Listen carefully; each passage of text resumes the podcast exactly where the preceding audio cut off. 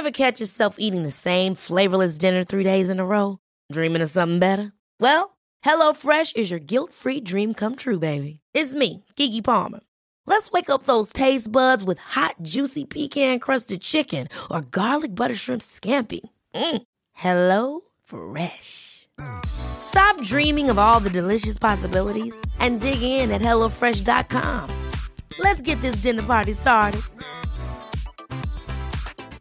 Quality sleep is essential. That's why the Sleep Number Smart Bed is designed for your ever evolving sleep needs. Need a bed that's firmer or softer on either side? Helps you sleep at a comfortable temperature? Sleep Number Smart Beds let you individualize your comfort so you sleep better together. JD Power ranks Sleep Number number 1 in customer satisfaction with mattresses purchased in-store. And now, save 50% on the Sleep Number limited edition Smart Bed for a limited time. For JD Power 2023 award information, visit jdpower.com/awards. Only at a Sleep Number store or sleepnumber.com.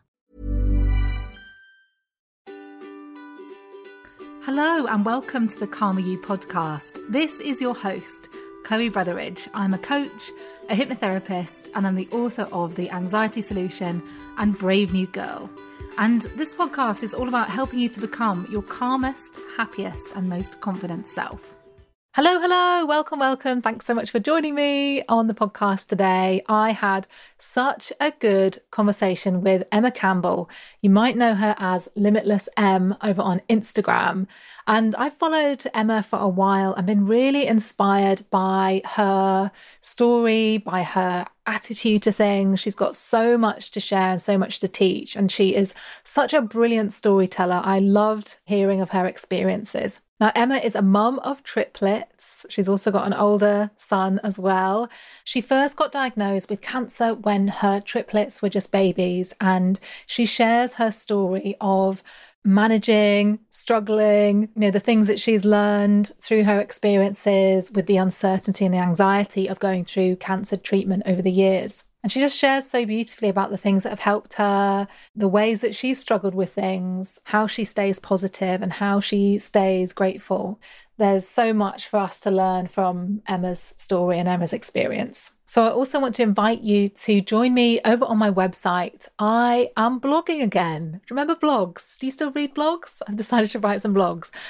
I've got all sorts on there, and you can head over to my website, calmer-you.com I've got freebies on there as well, free anxiety toolkit. You'll find that at calmer-you.com forward slash free. There are worksheets, an affirmations MP3, a hypnotherapy MP3 that you can download that I think uh, I'm confident will help you to feel calmer within minutes, within literal minutes of listening to it. So, hope you can get benefit from that.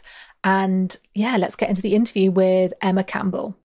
So, welcome, Emma. Thank you so much for joining me today. How are you today?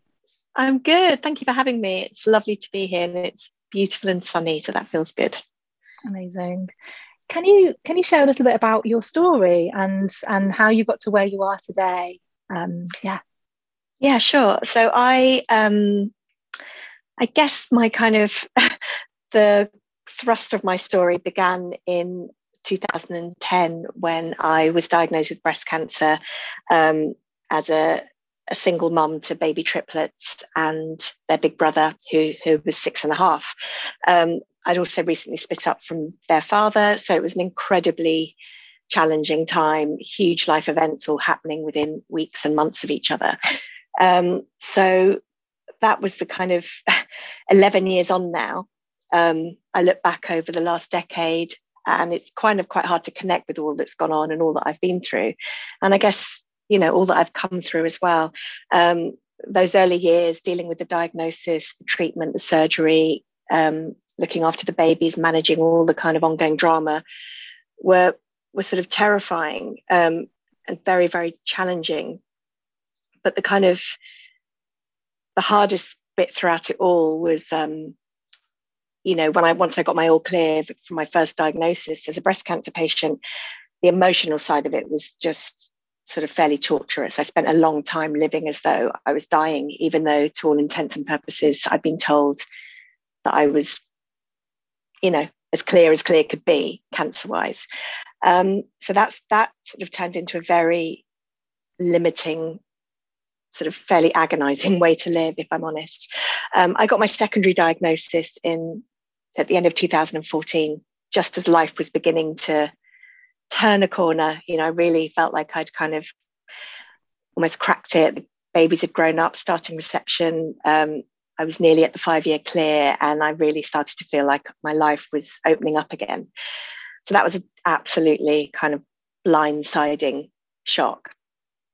And again, even more at that point, the fear of the fear of death, the fear of what I decided was an imminent death, even though again I hadn't been told that at any point, just seemed to consume me. Um, and then two years ago, I was diagnosed for the third time. So I've been on ongoing cancer treatment for six years now. I have targeted chemo every three weeks. Um, and I'm doing well. I'm in remission. Things are really stable. And I feel strong and well. But it's taken so many years for me to get to a place where I have found a way of managing my anxiety and how I live with an ongoing chronic situation alongside life you know all of the other stuff the the mum stuff the, the, the relationships the you know all of it. So um yeah so it's something i'm passionate about sharing eh, you know through my writing through my speaking um sort of showing and, and just by sharing some of what helps me i guess. I really hope that i can i can help others in some tiny way and help myself too along the way yeah, gosh, that's amazing. And, you know, for, for anyone, you know, just having triplets, that would be such a, you know, hugely challenging thing, let alone having those health issues as well. Um, yeah. And I know that your your Instagram handle is limitless Em. And so you mentioned yeah. before about feeling really limited, you know, so so kind of moving through into becoming limitless. Can you say about a bit about well, that? Absolutely, yeah, definitely, because that was a real. I was, or my handle, you know, in my very sort of inactive social was M plus four because I was M, Emma with the babies, you know, with the kids, oh, M with the four kids. So, you know, I was M plus four. And um, and then, you know, I changed the handle just around the time of my third diagnosis, so 2019. And just just around that time, it all kind of I was building up, I'd hit my rock bottom a couple of years before that. And I was just sort of slowly, painfully, but bit by bit, finding a way of managing, you know, the ongoing sort of mental torment that I put myself through. And when the third diagnosis came, it was it was a really pivotal point. And like, you know, there's, there's a story about that, but it was a kind of a real mindset shift. And so changing my handle to Limitless Em coincided with me finally kind of stepping into a new way of thinking. And actually not just a new way of thinking because I'd always been on a sort of self-development path but actually finding a way of putting putting those beliefs that I'd always read about into practice actually walking the talk I guess you know. So the limitless Em handle was very much a, not so much oh oh god look at me I'm so limitless it was more like a daily affirmation it was like a reminder to myself because I fundamentally believe that we all are limitless and we all have lim- incredible limitless potential. So it really was a kind of reminder to me and reminder to anyone that fundamentally we are all limitless, even if we're not feeling it. So by no means do I, you know, I'm not permanently in a state of of limitless thinking, but I always try and come back to that. I love that as an affirmation to, you know, to remind ourselves, you know, if we are going through mm. something challenging, that yeah. You talk about this on your Instagram. We, we're, we're so much more than we think we are. And we have so much, so many more resources than we think we do. Yes. Um, so yeah, it's really inspiring. Um, can you say a bit about, you know, what's what's it been like being the mum of a mum of triplets? You know, that that kind um, of someone that doesn't have children yet and wants yeah. to be a mum soon. You know, that you know sounds very overwhelming. It is overwhelming, and it's it, it it's always been overwhelming. I mean, it, it, they they're they're miracle, you know, wonderful babies that are now 11 and a half year old children who just started secondary school.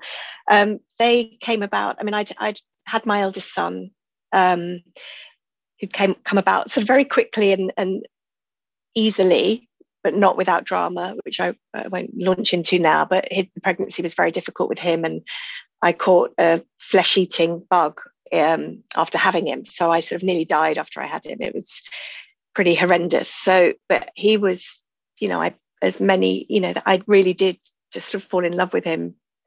Um, and he was just, you know, my my boy and my kind of, you know, the center of everything. And the relationship was was quite sort of up and down and quite volatile. Um, so Jake, my eldest son, really just was my little sidekick. Um, but you know, um, we started trying for a second baby when Jake was about two and a half, and nothing happened. And it took nearly four years to conceive. And in that time, I had recurrent miscarriages, and and the obsession for what I thought would be one more baby sort of grew and grew and grew. And so the longing, the desire, the all-consuming kind of need to to complete what I thought my vision of a family was, because I really feel that everyone has, whether it's one child, to often depending on what they grew up with. You know, for me, it was kind of two children. That's what I'd experienced, um, and that would be that would be my my idea of my family complete. And no one can tell you when you're in the grip of that longing for a baby and i sort of described it in my book as almost like my womb was bullying me because i couldn't I couldn't rationalize these desires. They were so, so, they dominated everything. And, you know, it was very tough on my relationship. It was, it was a distraction from any other part of, of life. But anyway, so we, we eventually embarked on, on IVF and we had one round of IVF and obviously it worked. Um, at the first scan, we were told that we had twins. So, you know, they two, two strong heartbeats twin one, twin two, and it was like, oh, okay, we we can just about do this. And then had as a result of the IVF, we were given lots of regular scans, twin one, twin two, twin one, twin two, and then we got to the five month, twenty week scan, which is the big one. And suddenly, you know, the room had gone very quiet, and little Theo, um, was discovered hiding away. So I didn't find out I was having triplets until I was five months pregnant. So that really upped the ante of everything. You know, it really took kind of what was already quite a oh, oh my god, okay, we can do this. You know, we're living in a two bedroom flat, but don't worry, we'll find a way to kind of, gosh, this, you know, this is very unexpected. Um, anyway, yeah, three babies are born, healthy, well, absolute miracle. And I look at them every day and and can't quite believe that that they're here. But I'd also be lying if if I said it hasn't been incredibly challenging, and incredibly difficult. I mean, even in a as a as a co-parenting, you know, the, those early days of newborn triplets, feeding. I mean, feeding. You know, three babies, three tiny babies. They were born eight weeks early. They were feeding every two two and a half hours, and each feed would take about two hours. So if you can imagine it, you just there was just no sleep. Um, and it was just it was constant and they were all by that point my partner they were on the cusp of separating. So the kind of there were three moses baskets around and it was just a relentless blur of day day after day. But alongside that unfortunately i was also very aware of changes in my breast. But i was ignoring them because there was so much drama going on. There was so much sort of fatigue and and survive you know i was already in that kind of survival mode just putting one foot in front of the other. Um, when when they were six months old, I was diagnosed, so that just took everything to a whole new level. So it really was. I look back at those times, and it's quite painful still for me to look back at those early days because the tragedy is I wanted them so desperately, and they came, and they are they were well and thriving, and but I felt where was the joy? Where was the time to actually you know connect and, and just enjoy enjoy their existence. It really was on a very practical level it was just go go go go go but also on an emotional level my head was so absorbed with with all the other stuff that was going on. Um, but you know and they were handed around there was a lot of you know wonderful we live in i live in a busy part of london but that incredible feeling of community when i was diagnosed and when i became a single mum that everyone from distant neighbors to old school friends, everyone rallied around and kind of there's a lot of baby passing around going on. You know, one friend driving me to chemo, another friend driving, walking one baby around the common, another friend you know feeding another baby it was very very practical at all times so even now it's kind of i still now it's only quite rarely that i catch a moment where i think oh this is a calm moment this is a moment where we're all together and everything's okay and there's a feeling of peace um, how wonderful and i try and really bank it but still if i'm honest you know it's there's a lot of chaos there's a lot of noise there's a lot of fighting we're a very uh, noisy, loud, um, competitive, you know, door slamming and fighting over who had the biggest bit of everything, you know. But they're wonderful. They're a gift, but it's it's full on. yeah, sounds sounds amazing. Sounds amazing, and yeah, I'm I'm glad you had that community around you in in North London and, and people around. I know you know so many people. I mean, I, I've just decided to move back to my hometown to be closer to my parents so that if I hopefully have a baby, then I'm having that kind of support because I just, yes. yeah, I can imagine it's so difficult. I mean, it's difficult anyway, but without sort of support, I imagine really, really difficult. So, I can't, yeah, yeah, I mean, I can't imagine things feeling harder than they felt. But the idea of me not having had, even though I was going through a very difficult time with the breakup, the I knowing that at the end of the phone or around the corner there were there were often if i'm on it women you know amazing kind of community of of of women in particular you know that mm. really held me up um yeah. which is priceless mm, yeah yeah can, can, you can you talk a bit about how you know what were some of the things that helped you to cope you know when things were really challenging you know through the uncertainty and um, um yeah honest honestly at that time i don't feel like there was much that helped emotionally. I mean, physically, everyone did what they could to give me rest. So I would get the odd night where it would be arranged that I could get a full night's sleep, or very, very, very occasionally, I'd, I'd take my eldest son away to my best friends for one or two nights just to get a little bit of it was kind of like respite and the babies were tiny and you know they were fine um, but emotionally uh, there was a there was a long period of time where it didn't really feel like anything helped because having come through the the cancer um, I didn't know how to live. I didn't know how to to to put it somewhere. And you know, it's something that's talked about a lot that often when the treatment ends, that that really is when the kind of the tough phase begins in terms of your recovery because you're kind of as my oncologist described it you can feel very lost at sea you know. You've left mm-hmm. that sort of safe very scheduled cocoon of, of a chemotherapy ward or dates in your diary and a whole schedule of treatment everyone focusing on you. And then life you know you, you your hair grows back. You start getting a physical energetic spring in your step again but actually inside you're kind of why aren't i feeling like the luckiest person alive? I'm here. Why why am i? And so i look back and that's why again you know the idea of being able to share any of what i've learned has helped me now to someone who's newly diagnosed just feels so important because i didn't seem to be able to find any relief back then and as my journey has gone on with the kind of you know first diagnosis second third um, I've just slowly but surely sort of cobbled together a bit of a toolbox, an emotional toolbox that I draw on. And my kind of, I guess I've got my small handful of, you know, go to, whether it's a belief, whether it's a practice, whether it's the running, whether it's the, the kind of, you know, coming from a place of gratitude. It's um, slowly but surely, and it doesn't, and I still struggle, you know, I still find going to the hospital every three weeks even on the on the best days where it feels routine and I know that I'm not going to hear anything or I'm not expecting any news, it's never easy, but you've I found a way, I guess. And a lot of that is based on also having become part of the most incredible online community and seeing how other other other patients and survivors and lifelong secondary patients live and cope and manage and that's that's probably been the fundamental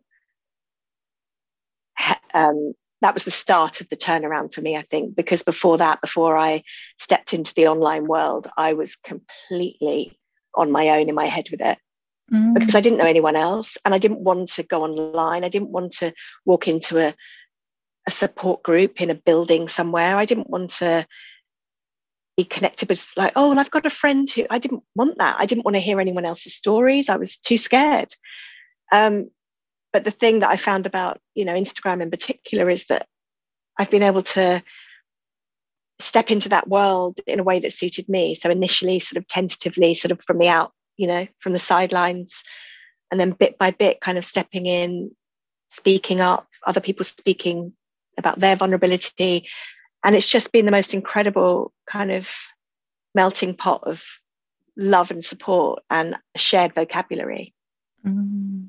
Um, and we're all at different stages where we've all got, you know, different ways of coping. We've all got we've all got different words written on a medical report that may or may not dictate our future, but there's there there will always be a shared language that virtually just by a like or a little message on a DM or a watching someone's stories, you just think, oh, okay, you know, I, I can do that too. Or I feel like that too today. Mm, yeah. Yeah. Do, do you think there are a lot of people who are going going through cancer who don't have access to a community or don't, you know, like you, maybe it's too scary to go yeah, to the support think, group or to follow other people? I think there must be. I mean, I think for me, like 11 years ago, I don't feel like, like I look back even as a, as a mum and I think, gosh, all these, you know, if, you know, when you have your, your little one, you know, there'll be, there'll be a, a, a new parent community that, you know, you might be feeding a, baby in the middle of the night and you might go online, you know, and, and see the, uh, someone else. And I look back now, even as a mum, and think, God, I, how amazing would that have been, you know, 18 years ago when Jake was born, to know that, you know, in those sleepless nights. And I think, so I, in my world, I think, well, gosh, everyone's got access to that now, regardless of their age.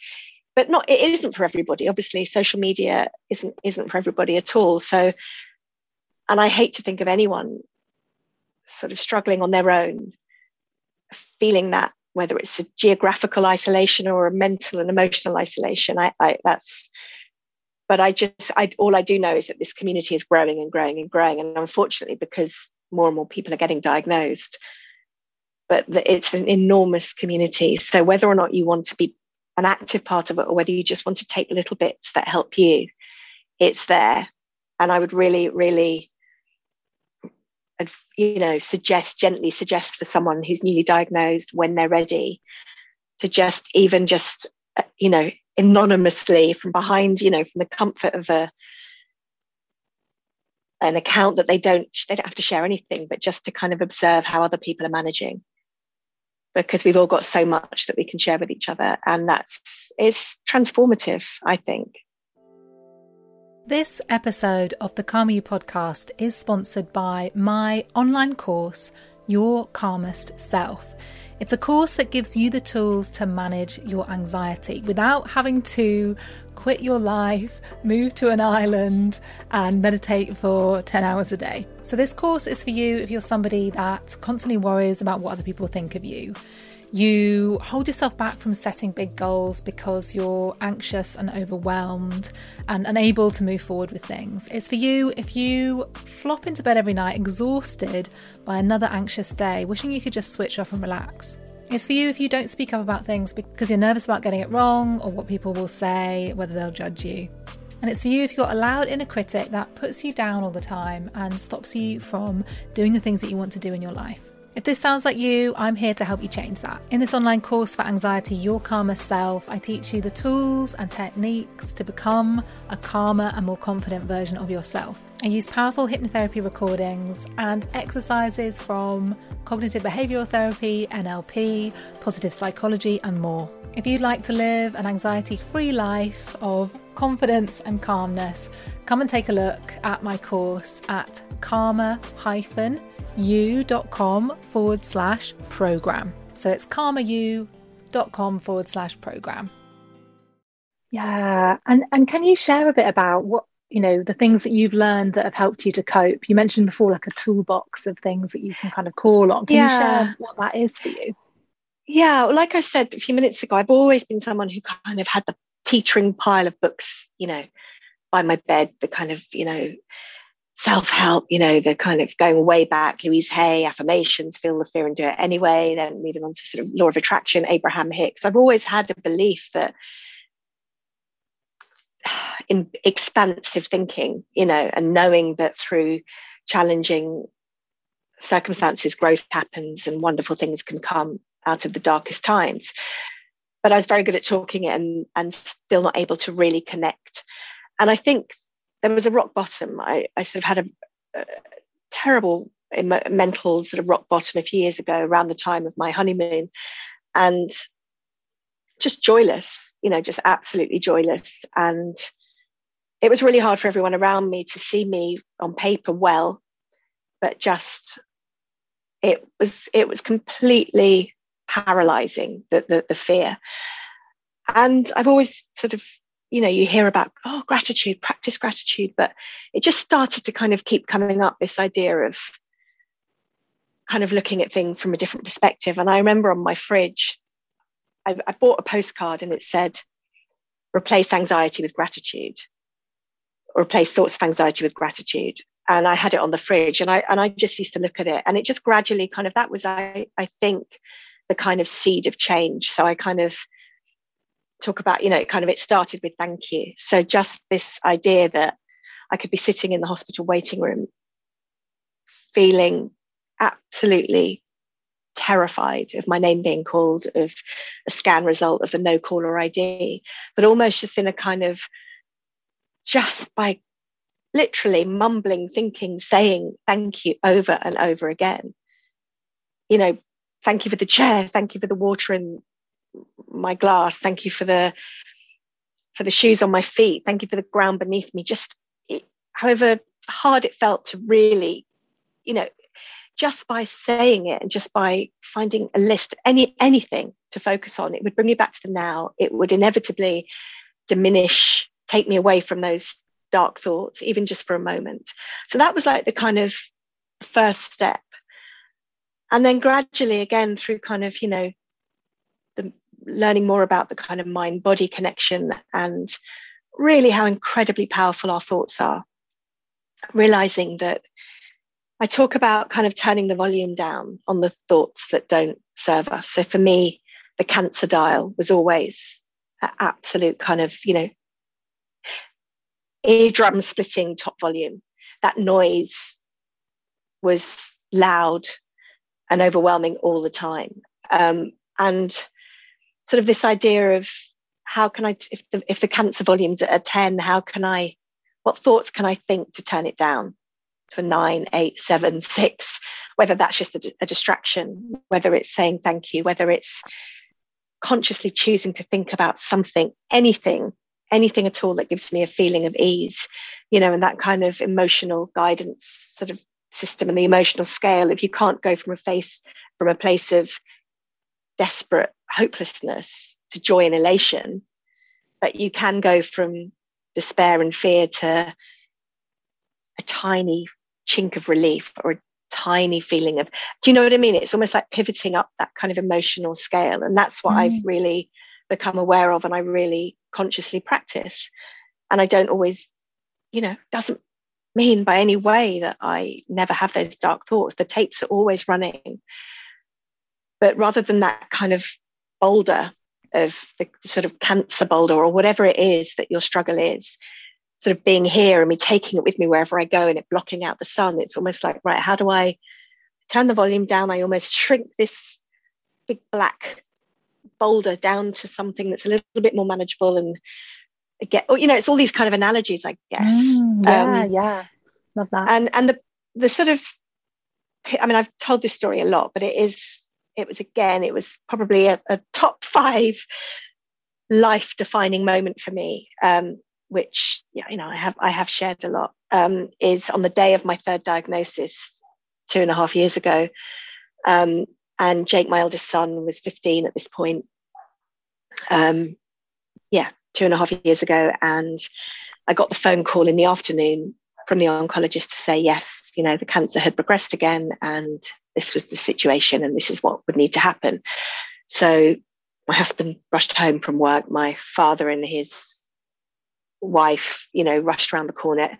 So, and Jake, my son, unexpectedly walked in from school a little bit early to find us in the kitchen, me looking ashen, you know, my dad with sort of quiet tears streaming down his face, this kind of Black Monday, you know, this awful feeling of, oh my God, you know, and at that point we thought that I had a tumor on my lung. So it felt like a very, very dark, a dark day.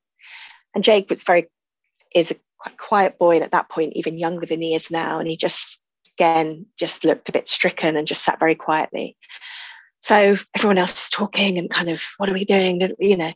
And then I just looked at Jake and I said, come on, let's just go out for a for a walk. So we just walked to the common, which is round the corner, walked to the cafe, got him a hot chocolate. And I veered between kind of being very, you know, the parent, don't worry, darling, it's going to be okay. You know, this is what needs to happen and i'm just going to have chemo again and to you know voice cracking emotion spilling over and he just was very very quiet all the way and just sort of nodding quietly asking the odd question but just really listening and just as we got to the exit of the common just before we headed back home he said mum you've just got to live like it's not there and it was one of those moments that even every time I think of it, I sort of get goosebumps because it was without over dramatizing it, it was a huge moment for me. And it felt, I mean, it sort of stopped me in my tracks and it felt as though those words had come from somewhere other than a 15 year old boy, you know, and it was absolutely kind of, yeah, you're, you're right. That's what I knew I need to live like it's not there. And so this I and that ties in with this feeling of, you know, we've all got an it, haven't we? We've all got something that is potentially the, the boulder that blocks out the sun or the noise that is at top volume. How do we find a way of living with with the challenges without those challenges coloring every other aspect of our lives? so that was the kind of point where I just really took things to another level, I guess, of real determination and conviction to to live as big and bold a life as I possibly can, despite the uncertainty.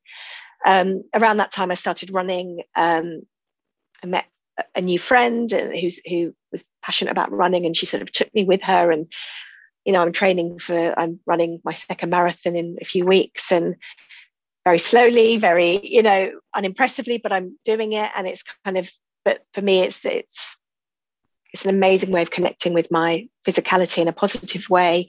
It reminds me that my body is strong and resilient and that I'm here and it grounds me. And so I feel, I feel incredibly lucky that I've found some ways of managing a situation that's never going to be easy because even if by a miracle I'm lucky enough to stay as well as I am now forever, I will still always be a cancer patient. I will never get that kind of day of, you know, I'll never get that guarantee. So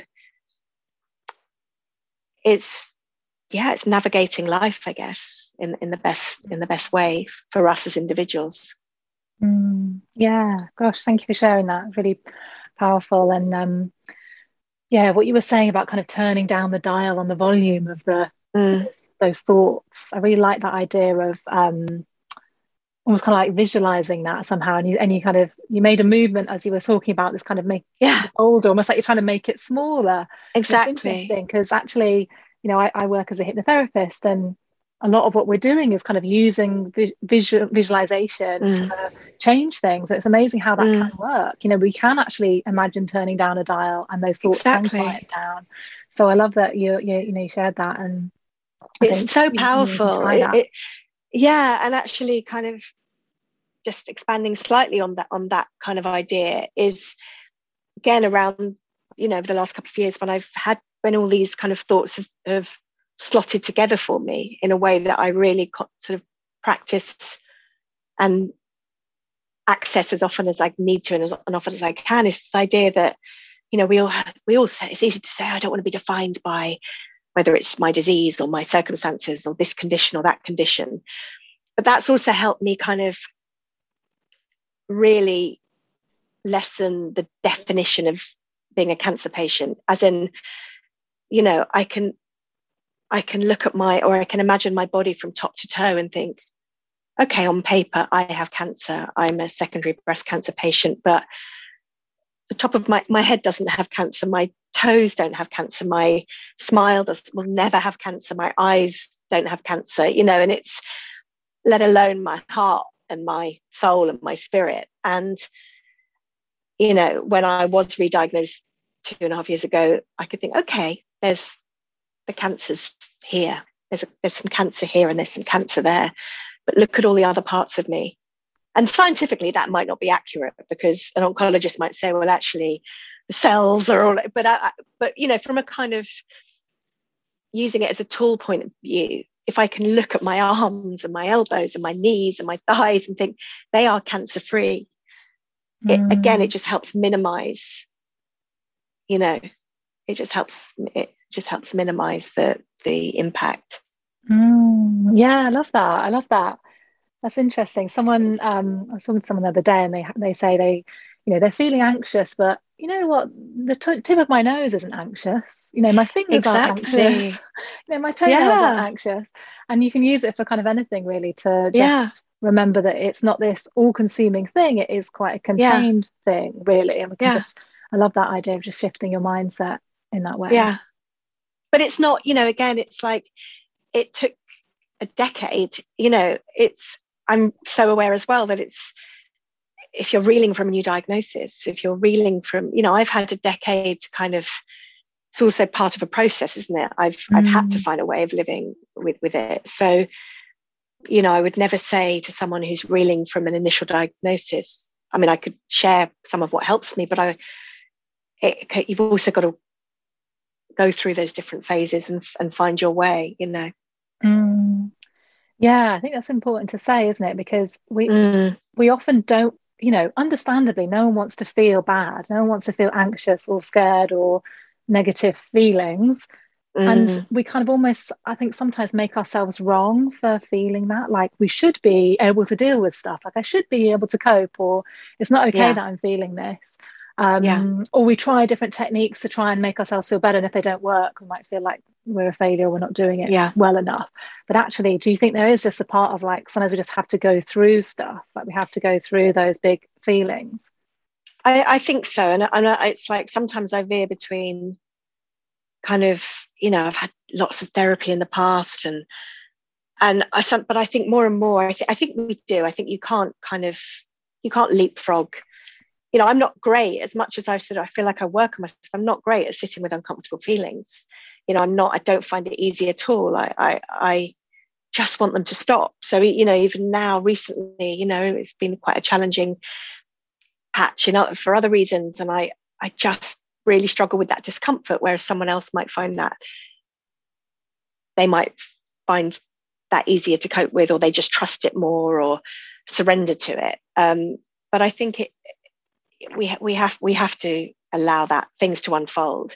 But i think mm-hmm. there's a balance between allowing things to unfold and also just being mindful of not not getting stuck in a limiting belief you know? And so i think more and more now I, i'm recognizing that you know the trauma that i've experienced has dictated a lot of my reactions today. So like you know all of anyone who's waited for a hospital call the no caller id the no caller ID is a trauma because in the past, that no caller ID has given me bad news. So that's that. That was a snapshot.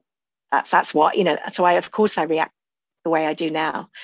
Um, so it's, but it's again, it's bringing ourselves back to the, the the understanding that we're reacting that way based on what we've been through. But actually, maybe our reality right now calls for a gentler reaction if we can it's it's a work in progress, isn't it? Because there's no point. I often say there's no point where you think, well, I've got, oh, I'm stumbling and learning as I go and tripping up and you know head in my hands one minute and flying high the next. But I think, and again, that's what's so incredible about all of these conversations that we all just open up to each other and share our vulnerabilities and our growth and our stuckness and our expansion. But we can all just, you know, take little bits from each other, I think. Definitely. And I think it can be so easy to look at someone else that's going through something, maybe the same thing as you or something different, and to to kind of assume that they're handling it, that they like it's neat and contained and tidy. Yeah. And we're a complete mess and like, oh, I know, I know. It's just not the case. It's I mean, never that. yeah, It's never that. yeah, yeah. And also, we I'm always sorry. sorry. Um, Sorry. I was going to say um, we can't know how someone is handling it. It's like you can't be inside someone else's nervous system and know exactly. Like they may look totally okay and calm and together, and actually inside it's like very. You know, oh my goodness. they're going through it. I it. know. So I know, and that's why I think it is so important to share. If you are, if you are, there's no obligation to share anything, but if for those of us who are quite comfortable with sharing the nitty gritty, I think it's so important to to to share all of the the colours, the spe- you know, the shades, the shades of it all, because Mm. I'm very aware as well that, you know, I do I do post a lot about running, and I'm I, I run a lot because it helps me so much mentally. And i'm also very very aware that i'm in a place where i'm i can run. I've you know that i'm well enough and strong enough to run. And but i'm acutely acutely aware of how hard that must be for someone else who isn't currently able to make their body work for them in that way. So but i think we just have to also not shrink ourselves as well. Just you know because i'm well enough to be running I, I i have to remind myself that i don't have to play that down either you know Mm, again because we're all just where we're at and we're all just doing our best absolutely, yeah, yeah. What about in terms of like since COVID times? You know, Mm. how have things? How have you kind of managed the changes and the challenges that that's kind of brought up? um i think like many of us i think at the beginning we all kind of almost felt the the relief of of being able to not of the expectations disappearing of having to be at home. And, and i and i felt as that from a parental point of view there'd been so many years of me not feeling present with the kids because of mainly because of anxiety. You know you can't be present in the moment when you're convinced that something's bubbling away that's going to kill you you know however irrational that might be in that moment. Um, and i know that that's affected my those thoughts have affected my parenting in a way that I feel really sad about, and I struggle still with with guilt about that. But so at the beginning of lockdown last year, it was, wow, we're actually all together, and I'm I'm sort of, I surrendered to it, and then of course the reality and you know wore off very quickly, and it was a challenge. Um, I I sort of realised again, like I think lots of us have, that I I I'm quite introverted and, and I, I really love my own company. I need my own company and I, I need my own time and I need silence and I need to be alone and I need to be able to shut myself away. And if I, I very quickly sort of become depleted if I feel like I don't have any headspace. Um, so that's kind of, yeah, so there was a, those just craving solitude and silence, but also at the same time, knowing that the fact that we were all together and safe and well was also something to cherish, you know. But um, yeah, and I think like again, I think lots of us are feeling like our world, the world has opened up again, but I think most of us are still have stepped into it a lot less. You know, there's a lot of things that we haven't picked up again. Mm. You know, I, I and it feels e- a bit easier to say no. I feel like I don't, I don't want to go out as much as I used to, not because I'm scared of catching COVID, but more don't need to or I don't need to. You know, I like home. I actually really like being at home. Yeah, I think um yeah, it's been interesting for the introverts. I think some people Yeah. have found that like not having to go places has yeah, been a relief in some ways, or not having to, Yeah. to be around people so much has been a bit of relief. And I know it is difficult for those who, you know, and, and then getting invited to things again and maybe don't want to Yeah. go back to kind of their life before or don't want to, I know. or it, it's triggered sort of social anxieties Yeah, like that. definitely. I think, and com- confidence. I feel, and my Dave, my husband, and I have talked about this. We both struggled this year as things were slowly getting back to normal, kind of ish. And we've both had real low periods in the last few months, probably more so than last year. Um, I think a loss of yeah, a bit of confidence crisis or identity or who, yeah, questioning things, you know. Mm. And I, mm. I know that there's been a real feeling of energetically of, oh, things feeling quite tough. Or and maybe not even quite able to put your finger on it, but just maybe it's like a residual. Kind. We've all just been through something so enormous mm. um, that's hard to articulate in a way. It's you know, so I think, and we're probably we're still. I don't think we still really get it, and probably haven't begun to process what it's what it's really been like and the effects. Mm, mm, yeah, yeah. There's so many different factors. You know, whether it's you know health things or financial things or people losing jobs and yeah parenting and all those things just getting very yeah. intense so yeah so much so much but yeah thank you for sharing that um yeah i, I suppose uh, just lastly um as a mm. final kind of question is there anything else that you want people to know listening any other kind of message that you have for people um, that you wanted to share lastly i think i think the the probably reiterating that the feeling that it's a really passionate belief that the thoughts we think and the words that we use and where we place our energy is so incredibly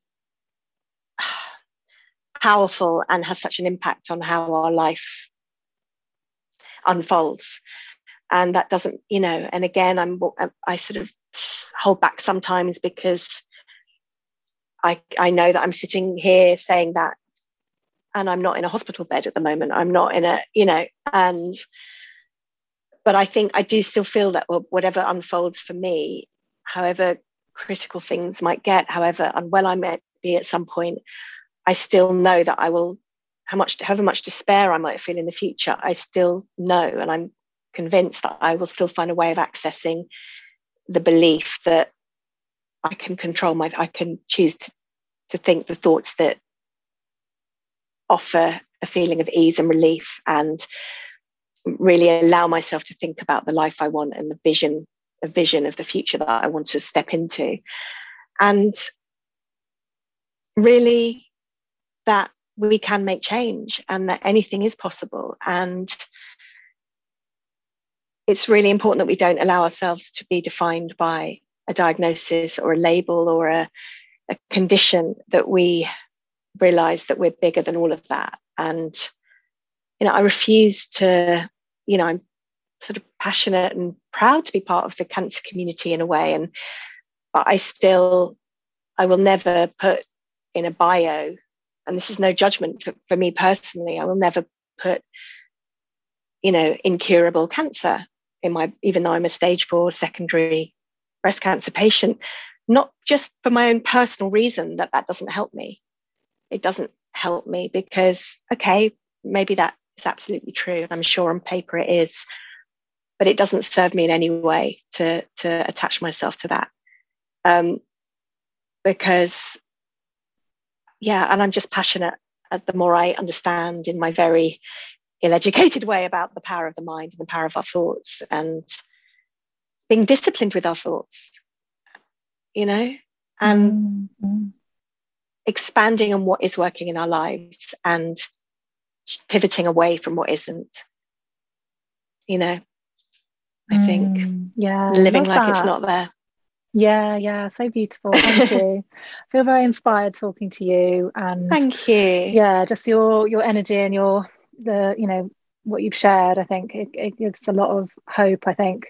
Whether people have been through what you've been through or are worried about things in the future i think so much of anxiety is worrying about things in the future just knowing that you know there are things that we can do to still find positivity and, and mm. gratitude and you know working yeah. on keeping our thoughts you know and and our vision for the future i think it's just really inspiring so yeah yeah thank, thank you. you. so much for everything you shared so, so thank amazing. you so much for having me it's been a lovely chat thank you yeah thank you and where can people find out more about you and, and your work and i know you do writing yes. workshops and that sort of thing yeah absolutely so obviously um, well instagram's a fairly easy way to find me um, limitless Em on instagram um, on my website limitlessem.com um, i'm yeah, I I speak. I do a lot of speaking work, and I'm working very slowly on book number two.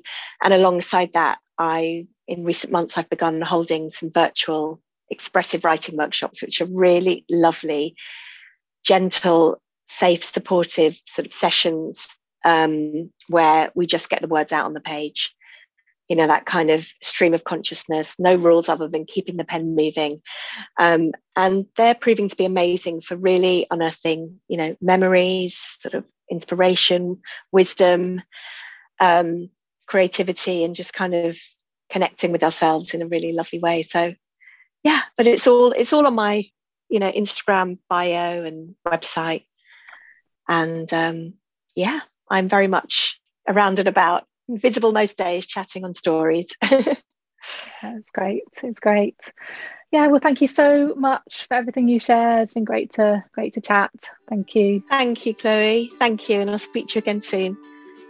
You have been listening to the Calmer You podcast with me, Chloe Brotheridge. Don't forget you can download loads of freebies for anxiety and confidence at my website, calmer-you.com. You can also find out about my app and my one on one sessions please do subscribe to this podcast in the Apple Podcast app. And if you have enjoyed it or found it helpful, please leave me a review. It makes a massive difference to helping the podcast get discovered by other people. And come on over and find me on Instagram. I'm hanging out there every day. You can find me at Chloe Brotheridge. Let me know what you thought of this episode. And please do share it with anyone who might need to hear this today. So I'm sending you loads of love and I hope you have a brilliant week ahead.